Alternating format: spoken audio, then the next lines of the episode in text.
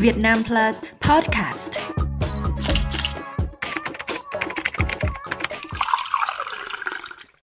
Vietnam Plus Podcast xin kính chào quý vị và các bạn. Tháng 7 bắt đầu bằng đợt nắng nóng gay gắt tại Bắc Bộ và Bắc Trung Bộ với nền nhiệt cao nhất phổ biến từ 35 đến 38 độ C, có nơi trên 39 độ C.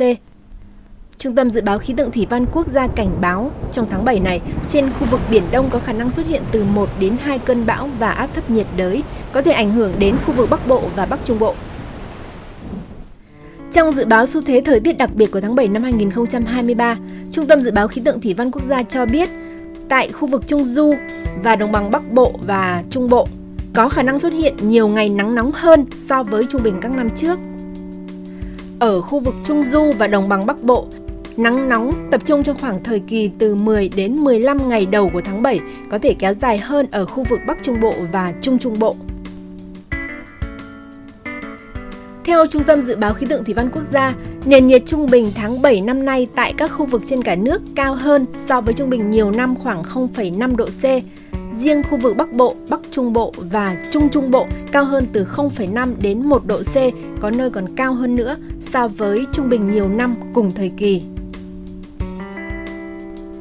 Do tác động của nắng nóng, cần đề phòng nguy cơ xảy ra cháy nổ ở khu vực dân cư, khu vực sản xuất do nhu cầu sử dụng điện tăng cao và nguy cơ xảy ra cháy rừng, đặc biệt là ở khu vực miền Trung.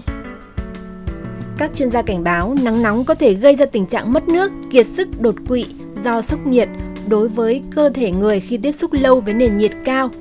Vì vậy, để bảo vệ sức khỏe của bản thân và gia đình, trong những ngày nắng nóng gay gắt, Quý vị và các bạn hạn chế ra đường trong khung giờ từ 11 giờ đến 14 giờ hàng ngày.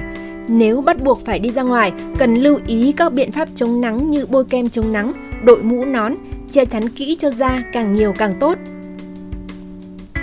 Bên cạnh đó nên chú ý bổ sung đầy đủ lượng nước hàng ngày, hàng giờ. Tốt nhất là chọn các loại nước như nước lọc, nước ép trái cây, nước ép rau xanh nguyên chất để chống nắng nóng và bù lượng nước đã bị mất đi.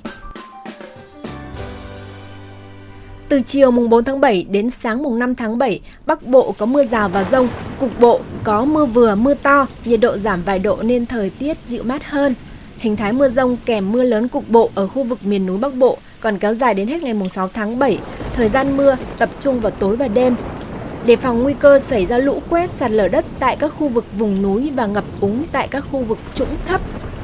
Mưa với cường độ lớn trong một thời gian ngắn có khả năng gây ngập úng tại các khu vực đô thị trong mưa rông có khả năng xảy ra lốc, xét, mưa đá, gió giật mạnh.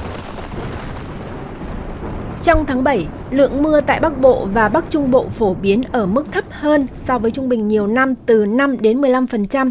Riêng một số nơi ở vùng núi phía Bắc ở mức sấp xỉ với trung bình nhiều năm.